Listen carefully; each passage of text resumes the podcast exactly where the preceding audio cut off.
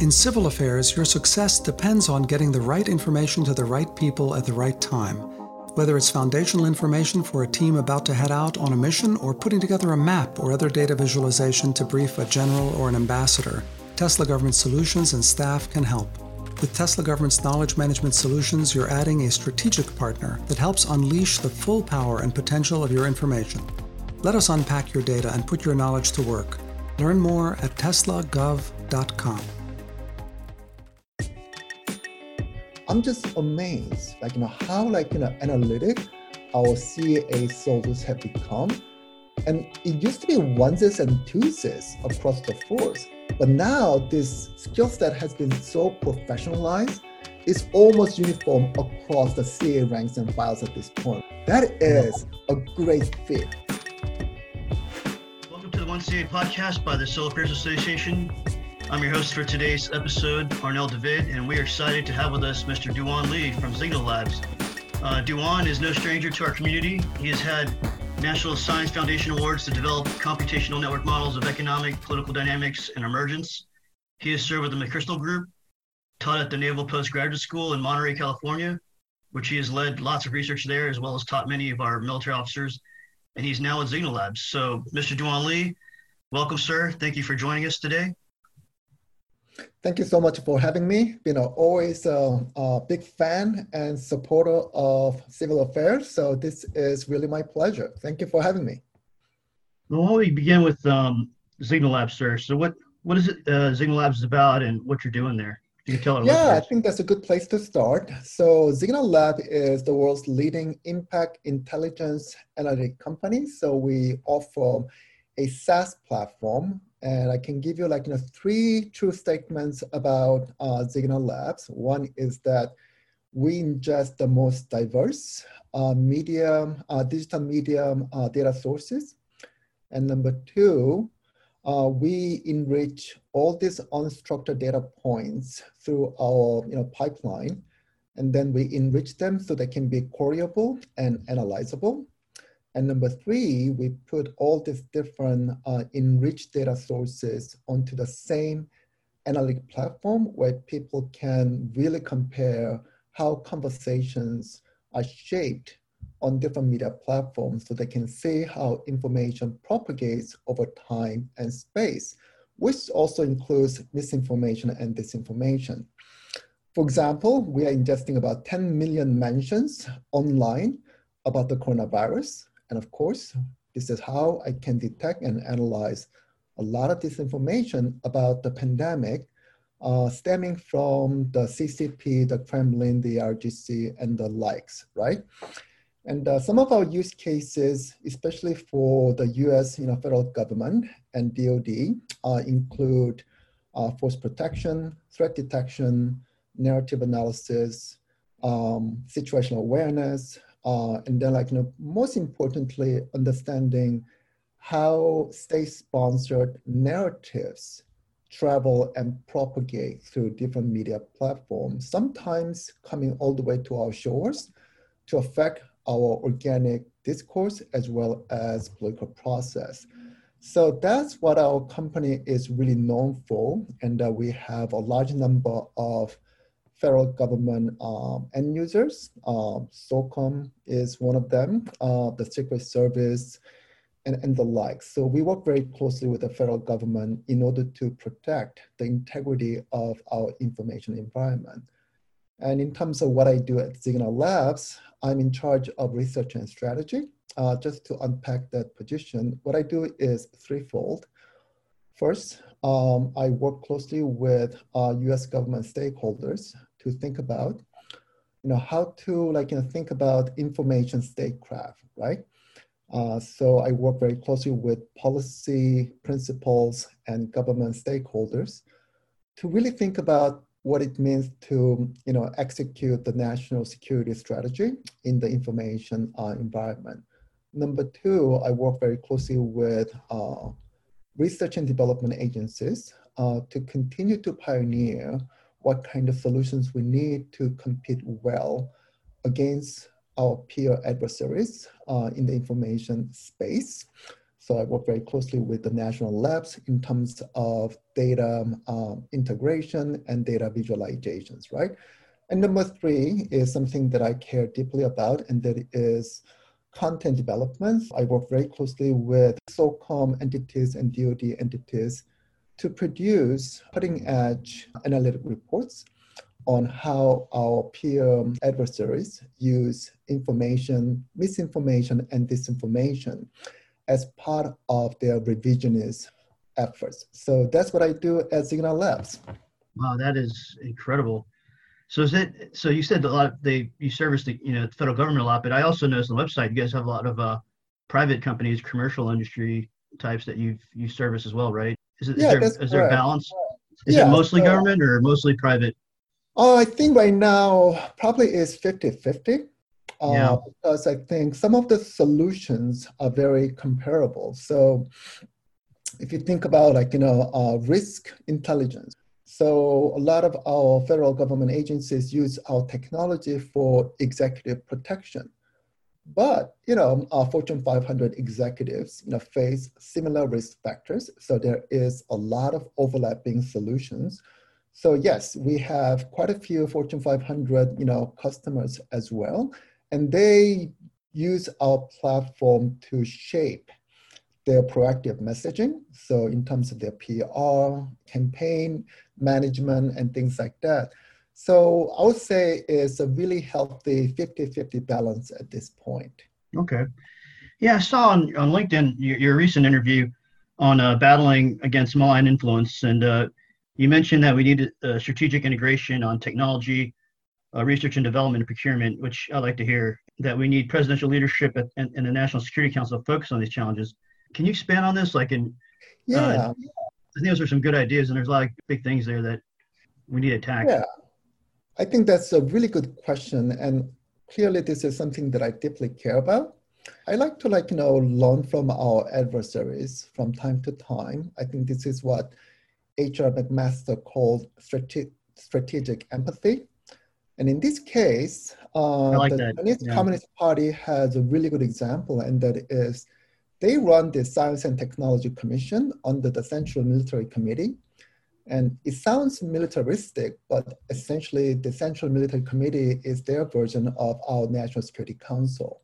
So what they do is running this advisory council on a yearly basis that includes government officials, technologists, as well as you know, private sector and industry stakeholders. So essentially, it works as a strategic hub of integrating technology with essentially foreign policy objectives. And to me, like, you know, you know, dictators will always have an upper hand when it comes to integrating technology with strategy. That's not what I'm suggesting. But what I'm suggesting here is that, you know, we have very a lot of domain specific like innovation boards, right? So a lot of people in this like an environment are familiar with the Defense yeah. Innovation Board, DARPA, IARPA, and there's a whole slew of this organization. Uh, DIU belongs to the Defense Innovation Board. Uh, the National Security Innovation Network also belongs to the Defense Innovation Board. And we have, you know, AFWERX, you know, SOFWERX, the whole like, you know, nine yards. The problem is that they focus too much on technology harvesting as opposed to what I call techno-strategic integration. So we have a lot of bespoke organizations that are busy procuring the cutting edge technology, but there is no strategic oversight dictating which strategic requirements really should prioritize which types of technology and so on and so forth. So to me, this function really belongs to the National Security Council because I think Right now, our sort of, you know, Defense Innovation Board entities are too domain specific. And that yeah. is, at least in DoD, we talk about multi-domain operations. So this has been going on for a while. So we're trying to collapse different domains to have the best war fighting capability. But that notion has not spilled over to how to integrate the best technological solutions yet. So I think you know that conversation has to take place right now. I guess that's the challenge with democracies and, and our bureaucracies. It's, we have it's, it's, it's a challenge to cohere all that. So you see it being at the National Security Council level, forcing that being the forcing function to for that integration. Yes, yeah. I do. Uh, in fact, I'll, I'll, just you know share some nuggets. Uh, sure. On one hand, you know, it is no secret that we have a new senior directorate in the National Security Council. I'm not going to name what it is uh, in this open channel, but we do have a new senior directorate in the National Security Council responsible for this kind of integrative like you know approach, right? So that's great news.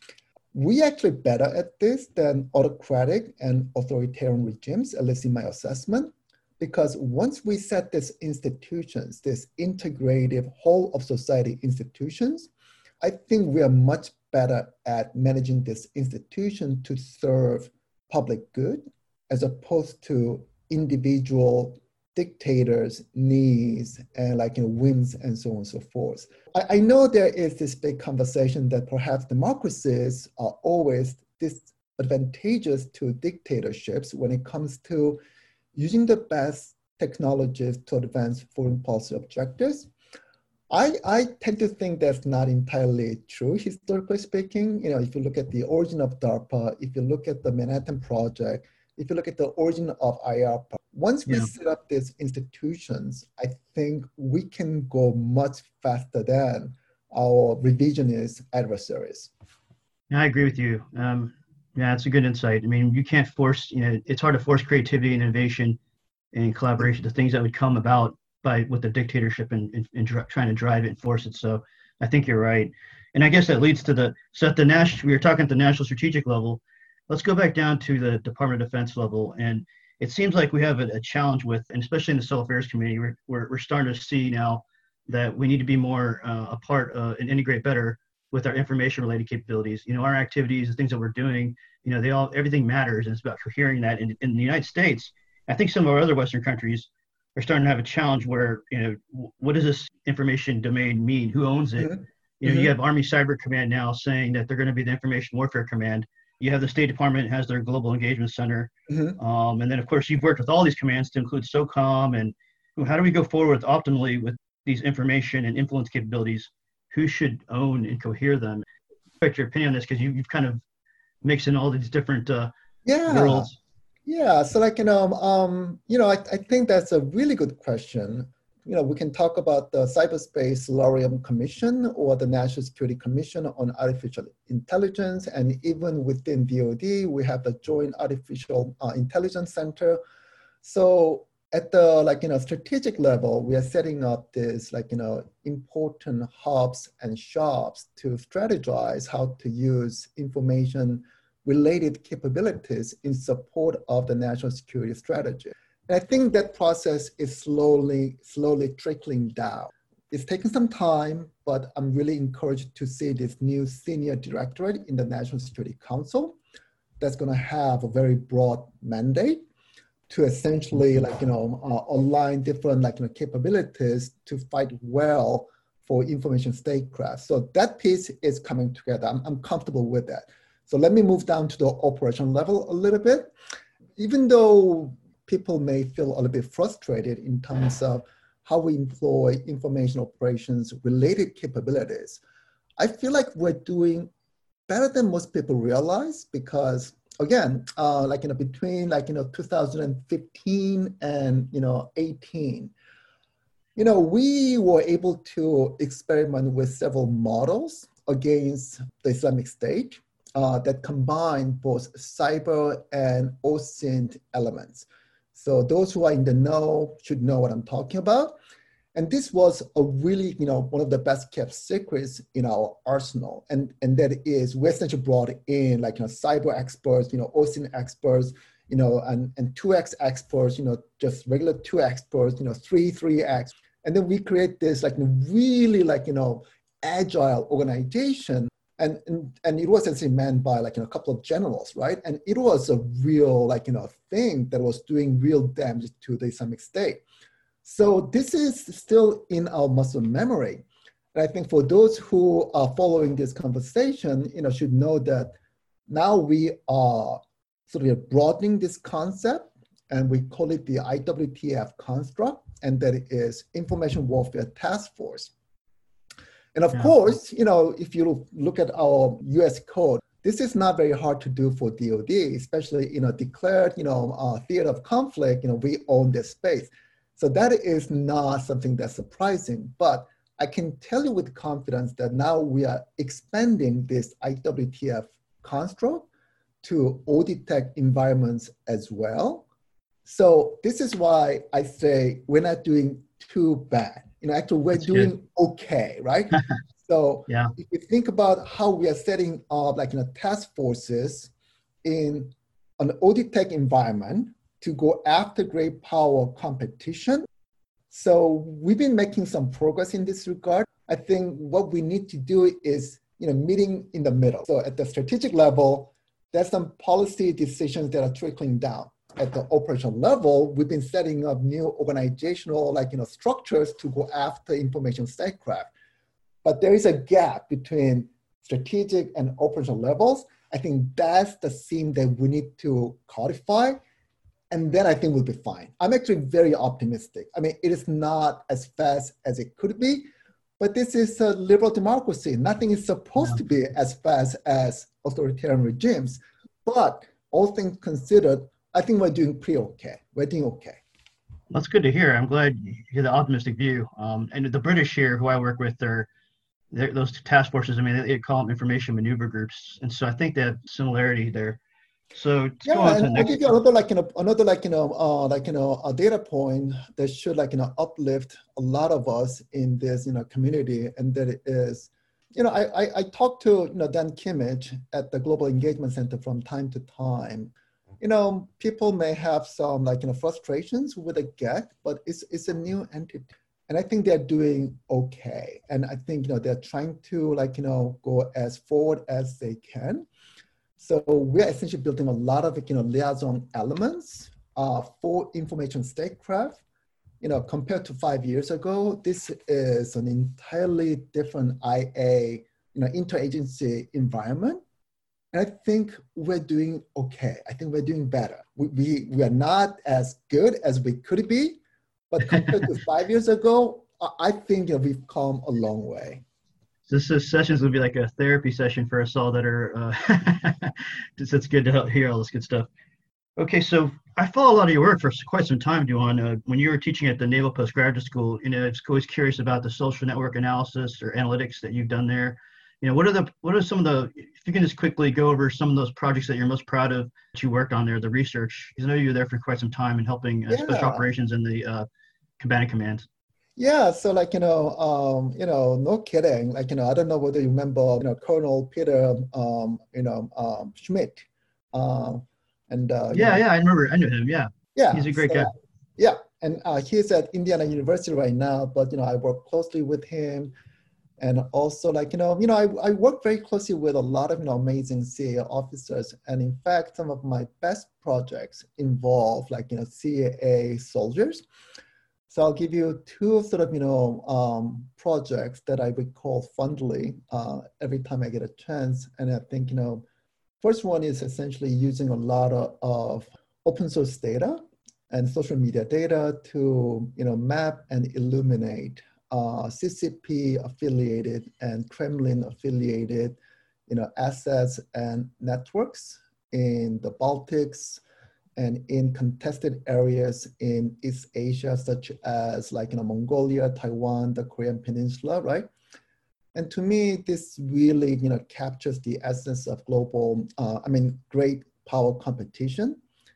It's not about having an end state, but constantly occupying like you know more space in a contested area whether that's the human domain the physical domain information domain is really about whether you have a better position on those domains compared to uh, our peer adversaries. So I work with a lot of CIMIC teams as well as PSYOP teams uh, to essentially like, you know, illuminate pro-CCP and pro-Kremlin, like, you know, local auxiliary and, uh, you know, uh, networks, uh, especially like media outlets, media, like, you know, personalities. They were essentially propagating pro you know, CCP and pro-Kremlin conversations online and also in the physical domain as well. So that was something that I was really proud of.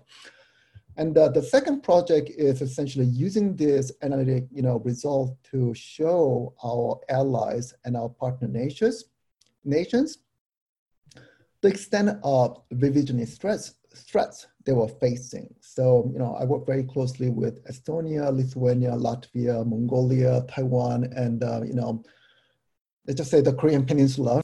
One of the things that I'm really proud of is that we were able to use this analytic products to convince them that they had to update their national defense strategies and plans to address like you know steady state revisionist you know threats. I'm very proud of like you know working especially with uh, SOCPAC uh, and SOCEUR and like you know I'll, I'll give you another example uh, from SOCPAC so i work very closely with our embassy in Ulaanbaatar, Mongolia, worked with their uh, general staff. We essentially gave them a series of workshops on threats coming from the PRC. Essentially, we were able to convince them to rewrite the national defense strategy, which we did. And uh, I was pivotal. That's huge. Yeah, that's yeah. Big. And and they essentially completely revamped the national defense strategy to focus on the PRC. And we presented these results and additional, you know, analytic uh, projects to their National Security Council in the presidential um, you know, palace in, in Ulaanbaatar. Wow. And I brought like, you know, uh, SOF officers with me and other subject matter experts with me. And they were like, you know, one CA officer, one, you know, IO officer, uh, one, and a couple of like, you know, uh, special forces officers. And we presented this case to their National uh, Security Council staff.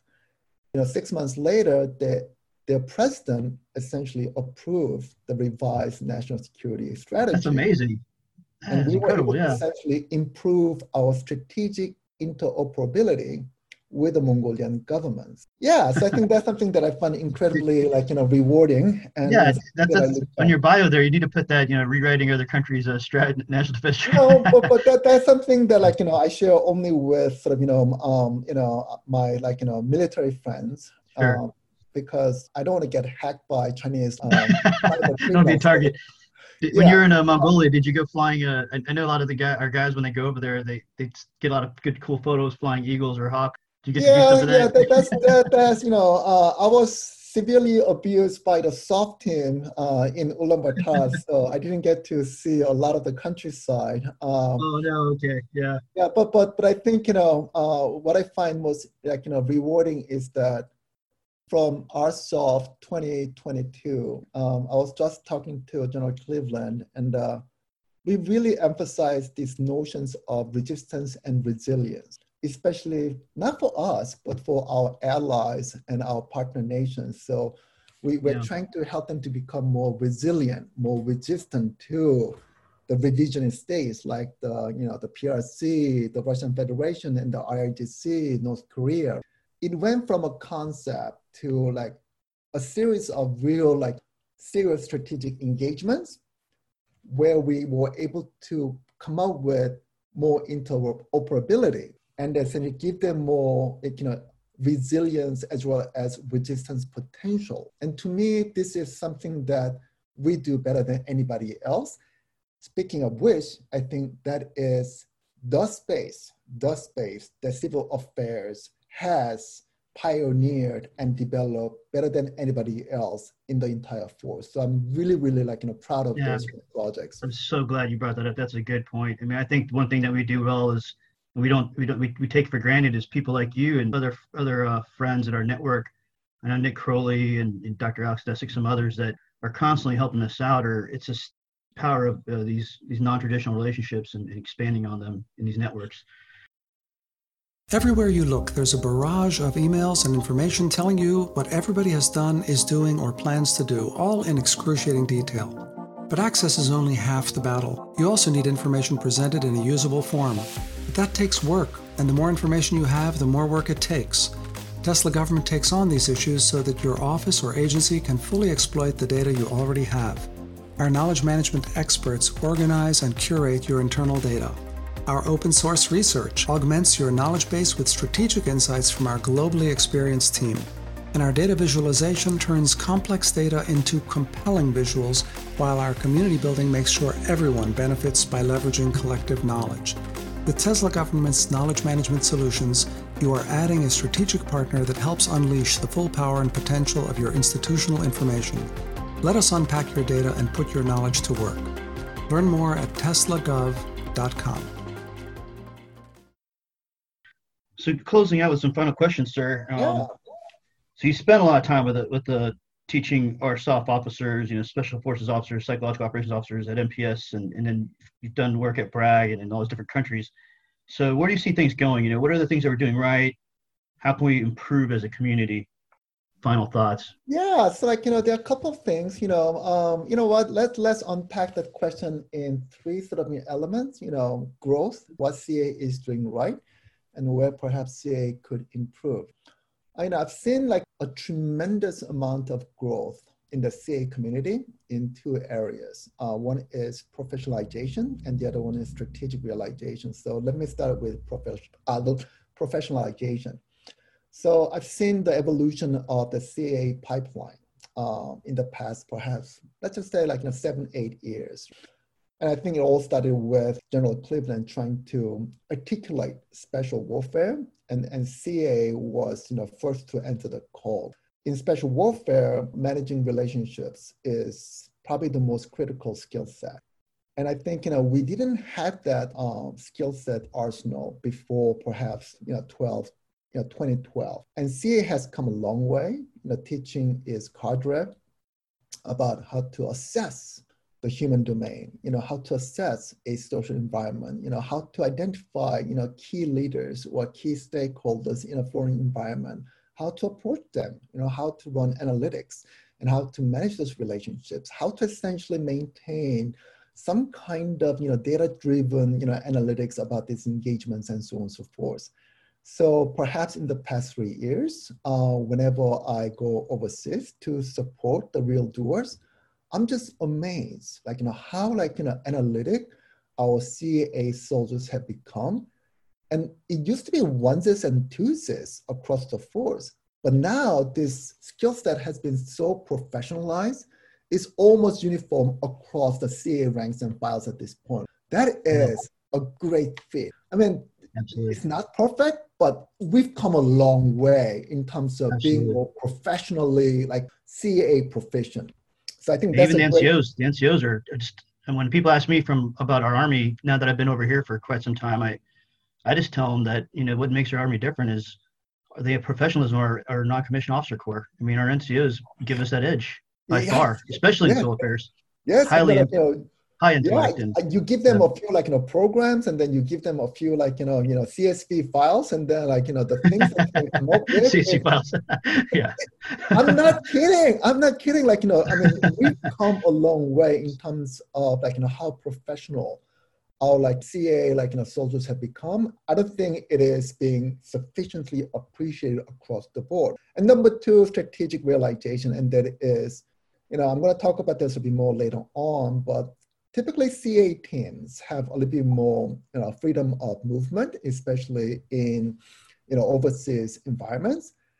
And they become so much better at working from the embassy platform and essentially using their equities to gain more access and placement within the embassy platform to go after big, like, you know, uh, objectives and big operations. Of course, well nested with the rest of the SOF team and everybody else. But yeah. I've seen essentially CA becoming a strategic asset in an interagency environment. And this was not the case like five years ago. So this yeah. was a tremendous amount of growth that I've seen in the past like five years. Right now, I think is perhaps also twofold. Um, one, I think CA is doing really well in terms of trying to uh, be nested in the IA environment. So I, I think to me, CA is the best conduit between like DoD and DOS. So because I think what they do is naturally more strategic than tactical, right? So I think CA is doing right in terms of realizing that you know uh, you know interagency nested operations and what they do really right right now is also being the tip of the spear for 39 efforts because to me you know 39 efforts really depend on how well you map and illuminate your sort of you know surrounding environment yeah and I think CA does it better than anybody else when it comes to essentially illuminating your cognitive environment to essentially better tailor and calibrate our 39 efforts overseas, right? So this is 39 meaning the psychological operations efforts. Information operations. Information. Oh, generally. Yeah. Okay. Yeah. Yes. So because I think to me th- those two things are related but not reducible because to me yeah. good you know information operations require good local mouthpieces. Right. And I think CA is better at finding those local influencers better than right. anybody else. And in what areas do I think that CA can improve? Uh, not a lot, but there are you know, a couple of like, you know, areas. Uh, one is that right now, I think great power competition is really, you know, pivoting hard toward open source intelligence uh, because I don't think we want to go mano mano with the PRC. I don't think the Kremlin wants to go mano mano with us anywhere in the world, especially you know during and after this pandemic, right? Mm-hmm. So a lot of this great power competition will take place in the information environment.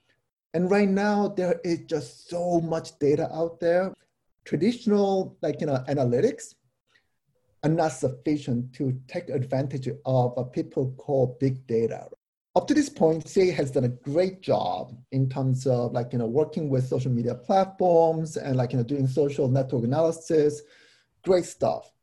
I think the next step would be data science. I think CA should own data science. So I know CA essentially employs a lot of data scientists to supplement their skill sets, but I think, you know, CA actually should own data science moving forward. And I think it should be part of their pipeline very soon because without that, we cannot understand what kind of information environment we are in. So I think that's one thing that I want to sort of harp on. Yeah, I mean, the data scientists, though, that is such a, takes a high degree of training and specialization to, to do that properly. And so, you know, if you, I guess you'd have to have uh, some select senior you know, non-commissioned officers. And this is where we were trying to push for warrant officers to do some of this type of type of work. We tried to move, I know Tom Metelsky and myself and some others have tried to push this in the past, and we were met with some resistance at SWIC. Seems like this that might be the niche for uh, for warrant officers to do data science. Exactly, exactly. Yeah. And I'm pretty sure you're familiar with the Grayscale program.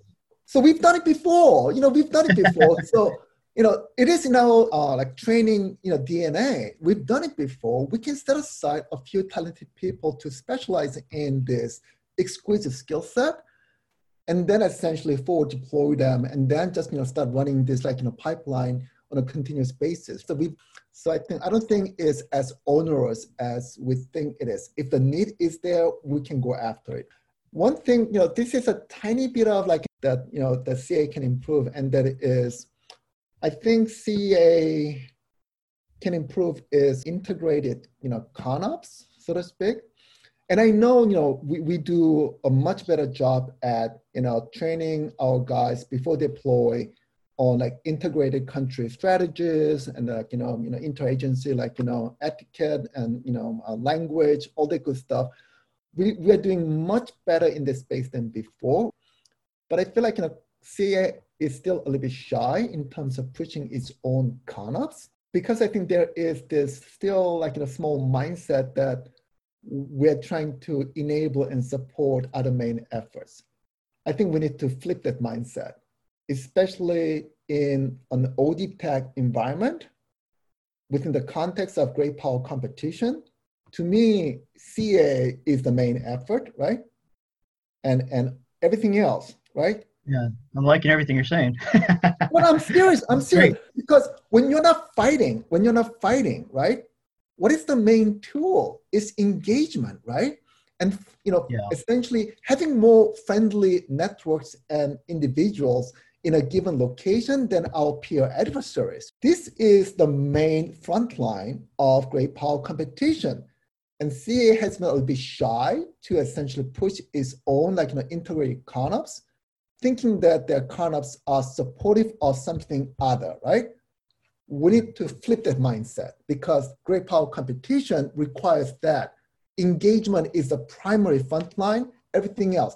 So we may do ops, we may drop bombs, we may do JSAT, but we do all of those things to support strategic engagement so we can have a bigger slice of that pie compared to our peer competitors. So I think that is a tiny bit of improvement I, could, I want to see from, from the I love it. Community. No, I, I, and like we had talked about before, and what the work we've done with General Cleveland on trying to build a theoretical framework for special warfare, I think that work needs to continue. And we need to crack it open and, and cohere this framework better with not just civil affairs, but the information relay capabilities and cyber. And how would you, how do you bring all these effects together to bear on, on our problem, especially in this, this space between peace and war, this gray zone or whatever you want to call it. So yeah. we got a reading list that we're pushing out here soon. Yeah.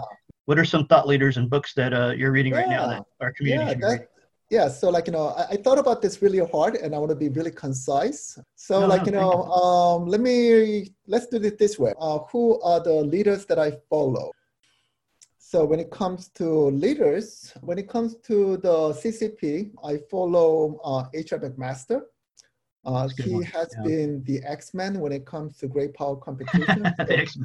yes, everybody should follow like, you know, H.R. McMaster when it comes to great power competition. When it comes to emerging technology, I follow uh, P.W. Singer, the guy who yeah. just did a webinar with me. Uh, uh, and then like, you know, when it comes to China, I recommend, you know, Mike Pillsbury, 100th year marathon.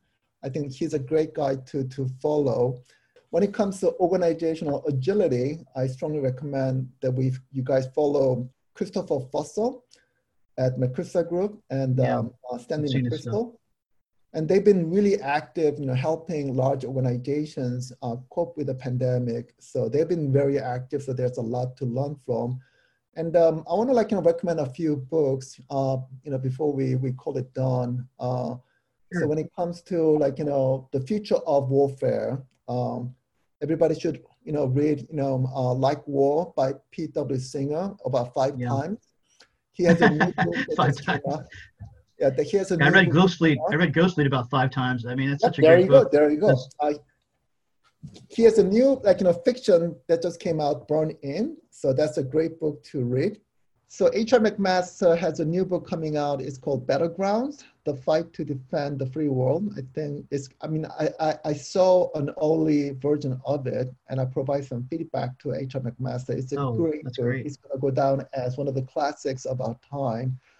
And then when it comes to the Kremlin, uh, the Red Web by uh, Irina Borogan. Uh, it came out about three years ago, but it's a phenomenal book in terms of how the Kremlin has weaponized uh, the internet and the, the cyber domain. So it's a must read for all like, you know, uh, sort of, you know, SOF, you know, leaders and soldiers. And then I'd like to add just one more book for those who really care about special warfare. And it's called uh, Twitter and Tear Gas, The Power of Fragility of Network Protests by uh, Zeynep uh, Tufekci, T-U-F-E-K-C-I it came out also about three years ago, but you know, one thing that I want to like you know leave you with is this notion that great power competition will take place in the nexus between powerful states and non-state actors. So we need to approach like you know social movements both for defensive and offensive you know purposes. Guys at you know SOCPAC, you know, they always ask me, hey, the CCP is doing all kinds of projects along the you know Mekong River, and uh, they're weaponizing you know water, and also they're using these you know projects to you know bribe and co-opt local authorities. Uh, they may turn against our strategic interests. What do we about this? Well, there are a lot of you know social movements taking place against this project, and this is amplify, where, amplify exactly. grievances. Exactly. Yeah. And then, you know, we can essentially like, you know, look at this, you know, movements and grievances as a way of imposing a lot of new costs on our peer adversaries, right? Lots of friction, lots of friction for them. There you go. Yeah. And, and, it slows down the adversarial machine.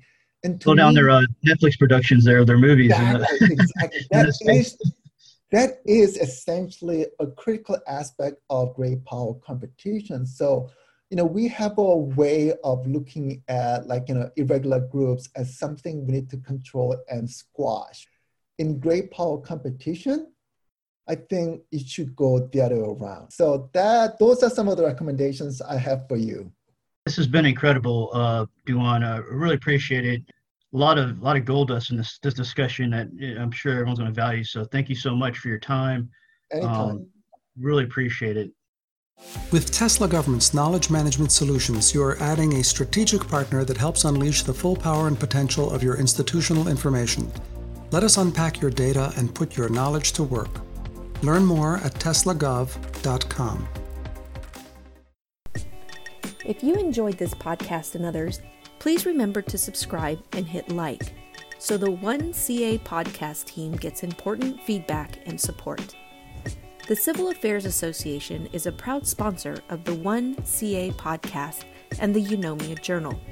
You can find more podcasts like this on www.1capodcast.org.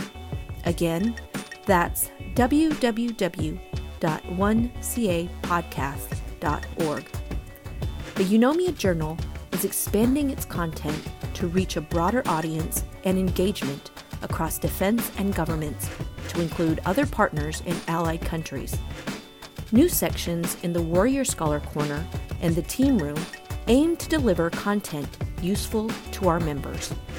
Check out the Eunomia Journal at www.eunomiajournal.com.